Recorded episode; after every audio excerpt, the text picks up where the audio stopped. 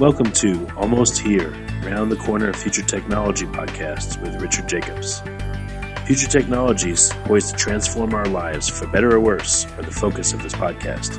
Almost Here means these technologies are now here and starting to be used, or just around the corner, from Bitcoin to artificial intelligence, 3D printing, blockchain, virtual reality, and more.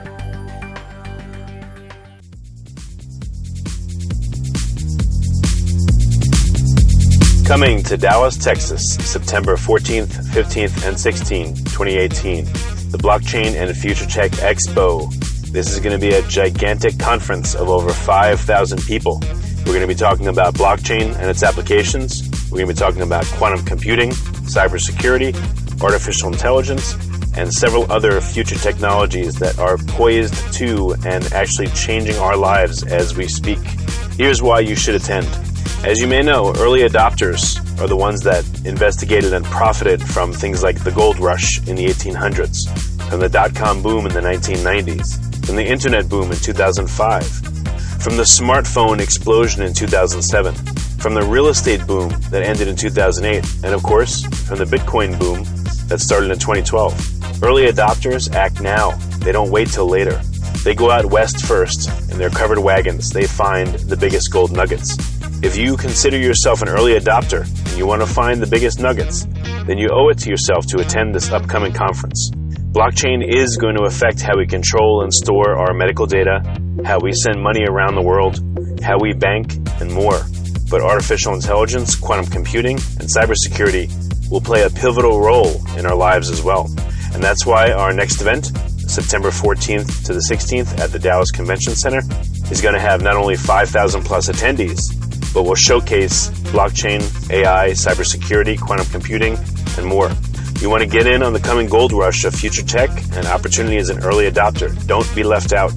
To register, go to bftexpo.com. That's blockchain future tech expo.com. Thank you. Hello, this is Chris with the Future Tech Podcast. My guest today is Bob Rutherford with Hedg.Fund, and that's H-E-D-G dot fund. Hi, Bob. How you doing today? I'm doing well. How are you doing? I'm great. Thanks for asking. So, Bob, tell us about your background and how you got involved with Hedg.Fund.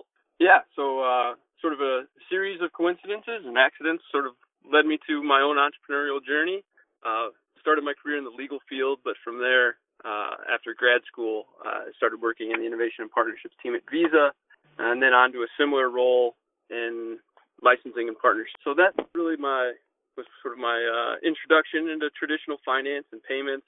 Uh, loved the space, was always involved in technology at these large financial players. Uh, sort of caught the entrepreneurial bug, having lived in New York and San Francisco, and and talking to all these people doing really interesting things. And so I took a role with Dwolla, the payments company, as a director of partnerships there. That's uh, sort of got me back to the Bay, got me talking to a lot of venture capitalists or investors in our firm, and eventually I ended up as a partner at another venture firm called Carneros Bay Capital. You know, this is was there for about two years. This is uh, like the 2015 to 2017 time frame, and crypto was really coming into its own. You know, I dabbled in blockchain space at all my other stops along the way, and so I was really familiar with the space. But you know, 2016 became more of an active trader. I had a lot of friends who were working on projects in the space.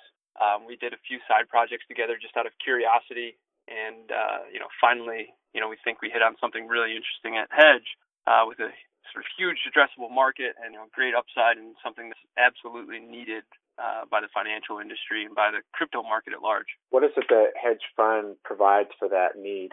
Yeah, uh, the easiest way to think about this is, um, you know, custody is a, a legal definition. Banks are in the business of holding on to dollars or holding on to securities or equities or bonds for you. That, that's their primary function, right? And so in the crypto space, you don't go to a dealer in order to buy Bitcoin. You go to a third party, a third party that has its own problems in the long term, financial institutions, I believe, will still continue to play an integral role here. And our software allows them to hold on to blockchain based assets for, for their uh, customers. And on top of that, we provide automatic clearing and execution uh, in, in addition to the custody aspect, which is provided by the bank. So, very good. What um, you, you said you've had a lot of blockchain experience along the way. Tell us about the developments you've seen and maybe uh, some of the concerns that you have um, for for current um, the current area of blockchain. Yeah, absolutely. I think um, what we're seeing right now is really the maturation of the blockchain space. Um, you know, we're really coming into our own when it comes. We're really coming into our own when it comes to um, institutional investment, and the more regulation we see coming into the space, the more we realize that these need to be treated like traditional securities, and uh, you know, the participants in the space aren't quite there yet, but they will be, and with through the use of Hedg, um, that's just one more tool in the toolbox to allow that to happen. Very good. How does that? How do you make that happen for those that are in the space with Hedg? Yeah, so sort of goes back to the the foundation of what we're looking at here. Um, an institutional investor, let's say it's a hedge fund. There are very strict definitions for how they how they handle you know assets, how an RIA or registered investment advisor handles assets on behalf of their customer. And what we've seen in the space to date is all you know almost 100% retail investment, so individuals investing their own money. If blockchain-based assets are really going to take the next step, it's through these traditional financial service providers, you know, investment funds, investment advisors, broker dealers. And so right now there there aren't any in the space that meet their needs. And what Hedg is doing is providing a software platform for these traditional financial services companies to finally be able to participate in this market in a regulated, secure, and compliant way. Very good. And where are you in the development of your platform? So it's pretty exciting. As a matter of fact, just recently we've uh, launched three internal pilots at U.S.-based financial institutions that are holding blockchain-based assets on behalf of their customers. So we're, you know, we have a number of engineers who are co-founders as well, and they've really worked very hard to get that platform up and running. We're very excited about the traction we've seen. Well, very good. And where where in the roadmap are you? So right now, um, all of our as far as custody and execution and clearing are up and running. Um, that's sort of what we think of as the foundation or the baseline of what our product offering is and can be. And so that really allows us to build on, layer on a lot of additional features and functionality. So when we start thinking about what does the future of this space look like and what does the future of our company look like, um, we start to consider other things that might fall in the traditional prime brokerage, you know, lending desk, margin, uh, something that's very unique to uh, to our space that we have a lot of experience in is staking nodes. So let's say you own a staking coin, you own 10,000 ZRX, or you're a, a pension fund that owns a million ZRX. But you're not going to run your own staking nodes, but at the same time, a lot of the value of owning that currency is wrapped up in those uh, sort of annuity payments, if you will. And so, as part of our platform, we can additionally not only help you secure and execute transactions in that asset class, but also say stake those nodes and collect the uh, collect the monthly payment for you to deploy that capital. So there are a lot of value added being built on onto this platform in our product roadmap. And what do you what do you see for the rest of 2018 in that roadmap? Yeah, so I think 2018 is going to be uh, we'll we'll sort of look back on this and realize that it was a real inflection point. Um, you know, generally speaking, what we see in the market for 2018 is uh, most estimates eh, from qualified sources have the institutional capital that's already been raised and allocated crypto investments somewhere north of 100 billion dollars, and most of that uh, most of that capital has yet to be deployed. So we should continue to see, uh, you know, positive momentum in the long term in the market from that perspective. And so what that really means for Hedg is, you know, in the short term, our ability onboard customers quickly, uh, securely, and compliantly, uh, meet their obligations as far as custody go, should allow us to get a, a great leg up on alternative options and really start to bring in some of that $100 billion in capital that's on the sidelines but allocated into the market. And then uh, through the rest of 2018, you know, talking uh, Q3, Q4 here, begin to add some of those value added staking will probably be one of the first uh, additional pieces of functionality we add to our platform. Very good. So tell me about the, the onboarding process and what, what kind of customers are going to seek you out? Yeah, so our, our typical customer would look like uh, an independent broker dealer or uh, state chartered trust, a bank, a nationally chartered or state chartered bank. And the reason that those are our typical customers is those are what are known in the industry as qualified custodians. It's a very specific legal definition, but it's very important to the securities industry. So, you know, anyone who quali- who acts on behalf of another to hold their funds needs to be a qualified custodian in many regards. And so any of those uh, sort of typical users will be on our platform. When it comes to onboarding, that's sort of one of the beauties here is that all of the security and the, the best practices operation built right into the software. And so there are really two options for deployment. Uh, we are mainly an API-based service, and that comes with uh, and additionally, there's local piece of software that handles a lot of the blockchain communication that's installed on the consumer side, or uh, web-based application, or signing and uh, and initiating transactions. Uh, everything else can be automated, but it's sort of a sliding scale, right? The more secure, the more operationally um, redundant that you want things, sort of the less automated they generally have to be. But we're very flexible, and you know, being able to support, say, the individual, maybe self-directed IRA account, all the way up to you know an algorithmically traded hedge fund strategy. It's very interesting. So I'm interested in the algorithmic part. What developments or what what opportunities are you having there currently? Can you talk maybe a little bit more about those algorithms? Yeah, I don't. I can't speak to the algorithms myself. I'm not actually smart enough to to uh, claim to trade in these assets and be more successful than the average investor. Uh, what I can say is that you know some of the some of the funds that are deploying proprietary trading strategies and how we can help support them currently. You know, let's if you're making a dozen trades a minute, it would be very hard for you to store store those assets in uh, you know a hardware security module and cold storage. Uh, we can provide a lot of that same service. You know, perhaps the hardware security module, uh, you know, may not need to be stored cold if we're using a web-based hardware security module service like uh, Amazon provides, for instance. The signing of transactions on the on the blockchain can be automated via your platform at the press of a button. You know, operational perspective, the operational efficiencies that can be gained by somebody such as an algorithmic based uh, or hedge fund is using an algorithmic based trading strategy uh, are you know only limited really by the imagination of the strategy of the of the fund manager. Okay. In in your sector, what do you think is kind of the near term future? What developments do you think are realistic, and what do you think are the ones that are so ambitious that they're probably not going to happen? You know, the I think a lot of the value of, of some of these blockchain projects that are uh, very forward looking and very specific, sort of quote unquote killer applications that will need to be successful in the long term in order to see the space thrive are still probably a few years away. If I were to make the analogy where we are today is, uh, you know, it's probably more the mid 90s in the in the dot com era than it is 2000, and we're ready for the bubble to burst.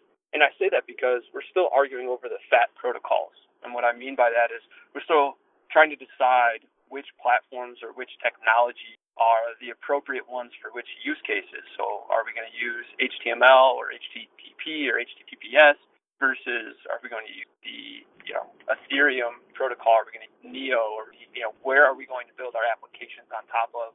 Which technology, you know, which of these fat protocols are going to be successful under which use cases versus being at the point where uh, the infrastructure and the network is robust enough to handle, you know, Uber on the blockchain or you know healthcare records on on the public blockchain.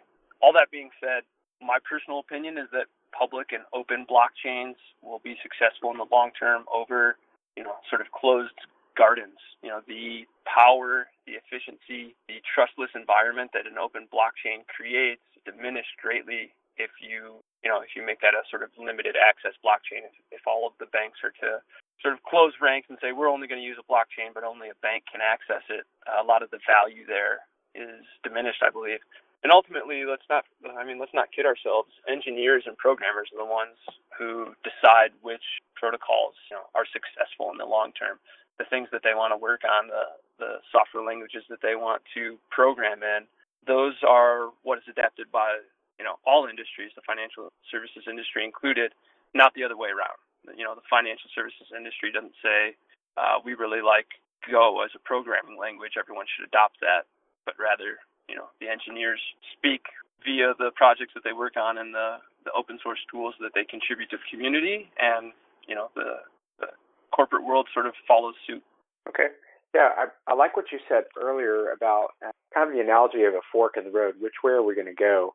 And it it seems like we can almost see those two pathways, but we're not quite up to the point to deciding which one we're going to pursue or not.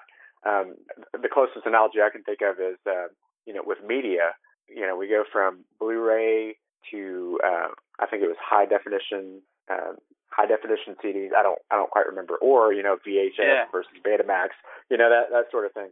So I wonder what that uh, that tipping point will be um, for, or if it will even happen for people to go one way or the other, or if it will be just so diverse that we don't necessarily pick one path like we have in the past. What are your thoughts on that? Yeah, uh, I definitely see the analogy, right? The HD DVD versus Blu-ray battle occurred over the course of four or five years, if I had to guess. I don't know. The VHS versus Betamax, same timeline. Even if we're dealing in a in an ecosystem that's moving at warp speed, maybe that timeline's cut in half, and we won't know which of these protocols went out or whether the open source protocols versus the you know sort of proprietary internal use cases went out. But it ought it'll probably take two or two and a half years, certainly. Um, and I, you know, I don't know where we are on that timeline yet, but I, I would imagine that we're talking 2020 before we really have some sort of insight into which of these protocols is is going to go by the wayside and which is going to ultimately rule them rule them all, or at least in certain niches. Of course. So, where do you see Hedg in in following along that path that we were just talking about?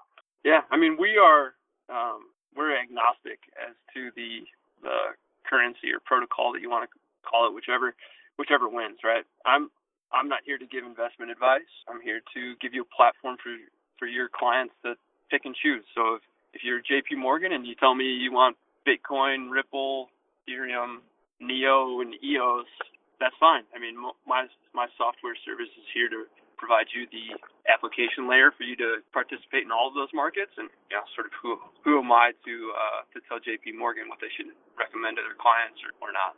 Of course, and that goes along with that uh, public open strategy that you mentioned earlier. So that's I, I think long term that's um, very beneficial to success. Right, right. So uh, with with the technology that's out there today, what do you see as a game changer, like the next thing, either personally or or through business? Mm-hmm. Yeah, there are a few trends recently that I'm, a big fan of. Uh, I'm a big fan of the concept of proof of stake versus uh, proof of work long term, just from a scalability perspective and a, a you know a cost of computing power and resources and the actual need for for proof of work for many scenarios. Um, I'm also pretty pretty bullish on privacy coins. Now I know that the natural reaction to privacy coins is you know what do you need a privacy coin for unless you're a drug dealer? But you know just think about all the applications that we use to, that we use today to sort of shield our personal information or or uh, you know keep our personal payment details um, from being circulated. You know whether you use Apple Pay or uh, you know a different wallet, Visa wallet, Amazon checkout, um, Google Pay, Android Pay. All of these things are at some some layer sitting in between our personal financial information and a merchant or a vendor. So when I use Apple Pay, they Apple Pay doesn't give my actual credit card number to the merchant. They give a random tokenized number that they then map on their back end in order to route the payment to Visa. Um, and so in in many ways, that's that's a lot what, what we're talking about with uh, with privacy coins. So whether that be a future version of uh, Bitcoin Private, or we're talking about Zcash, or any of the other out there that that sort of enable um, zero knowledge proofs of proofs of uh, stake or work. I'm a big fan of all of those opportunities. Um, yeah, those are just some of the things that excite me now. Uh, I'm sure that that'll change in three months, right? The, just just give the crypto space a few months, and all of the things that are new today will be uh, old tomorrow. We'll be talking about something else. Agreed. Agreed. Yeah, and I, I like the mention of the the privacy coins because we we think back to the uh, fallibility of you know lar- large uh, networks, you know, the, the Target example or Home Depot where, you know, security um, or data was breached uh, in one particular spot. And so the idea of protecting the consumer even more, um, regardless of what, you know, what they're purchasing, I, I think that's a really important mindset to have. to take it uh, sort of one step further from just personal privacy, we think about security, you know, the common misconception is that Bitcoin is anonymous, but in many ways it's the opposite of anonymous. All transactions, all all wallet balances are all available via public, uh, you know, public scrutiny of the blockchain. And so if you are Coinbase and you have a hundred million dollars worth of Bitcoin in a wallet address, you know, you, you can create a large target for yourself because everyone knows where that hundred million dollars is, is located. It'd be like all of us publishing our, our checking account numbers and balance and then, uh, you know, wondering why a hacker targeted our account instead of, uh, you know, my 12 year old little brother who, who has $5 in the bank. So privacy coins, you know, play a, an important addition, additional role in security as well. Yeah, that's a that's a great way to to explain it. Um, so, Bob, what's the best way that people can get in touch with you and find out more about your company? Yeah, so uh, you know, on top of sort of being on the uh, the travel conference circuit over the course of the next few months, and if you see me or see that I'm speaking anywhere there, please stop me. I'd love to chat about this stuff. It's uh, as much of a passion project as it is, you know, a financial endeavor. Uh, but you can also get in touch with me by uh, reaching out via email, bob, B-O-B, at hedg.fund, uh, or by going to our website, hedg.fund, and uh, filling out the contact us. Very good. Bob, any final thoughts before we wrap up today? Uh, you know, I think we'll we'll continue to sort of see the maturation of this space and it's really a very exciting time. I think, uh, as I mentioned earlier, we're we're standing at the precipice of a new technology that will have as much impact over the course of our lives for the next 10 or 15 years as uh, the internet has had over our lives for the last 20. It's very exciting. Very good. Bob, thank you so much for joining us today. Thank you for having me. I had a great time. Definitely. Bob Rutherford with Hedg.fund. That's H E D G dot fund. Thank you, everybody, for listening in to the Future Tech Podcast. We will see you next time. Coming to Dallas, Texas, September 14th, 15th, and 16th, 2018, the Blockchain and Future Tech Expo. This is going to be a gigantic conference of over 5,000 people. We're going to be talking about blockchain and its applications. We're going to be talking about quantum computing, cybersecurity, artificial intelligence, and several other future technologies that are poised to and actually changing our lives as we speak. Here's why you should attend. As you may know, early adopters are the ones that investigated and profited from things like the gold rush in the 1800s, from the dot com boom in the 1990s, from the internet boom in 2005, from the smartphone explosion in 2007, from the real estate boom that ended in 2008, and of course, from the Bitcoin boom that started in 2012. Early adopters act now, they don't wait till later. They go out west first, in their covered wagons, they find the biggest gold nuggets. If you consider yourself an early adopter and you want to find the biggest nuggets, then you owe it to yourself to attend this upcoming conference. Blockchain is going to affect how we control and store our medical data, how we send money around the world, how we bank, and more. But artificial intelligence, quantum computing, and cybersecurity will play a pivotal role in our lives as well. And that's why our next event, September 14th to the 16th at the Dallas Convention Center, is going to have not only 5,000 plus attendees, but we'll showcase blockchain, AI, cybersecurity, quantum computing, and more. You want to get in on the coming gold rush of future tech and opportunity as an early adopter. Don't be left out. To register, go to bftexpo.com. That's blockchain future tech expo.com. Thank you. You have been listening to Almost Here, Around the Corner Future Technology podcast with Richard Jacobs. Subscribe to this podcast, post a review to discover more future technologies that are poised to transform our lives for better or worse, such as Bitcoin, artificial intelligence, 3D printing, blockchain, virtual reality, and more.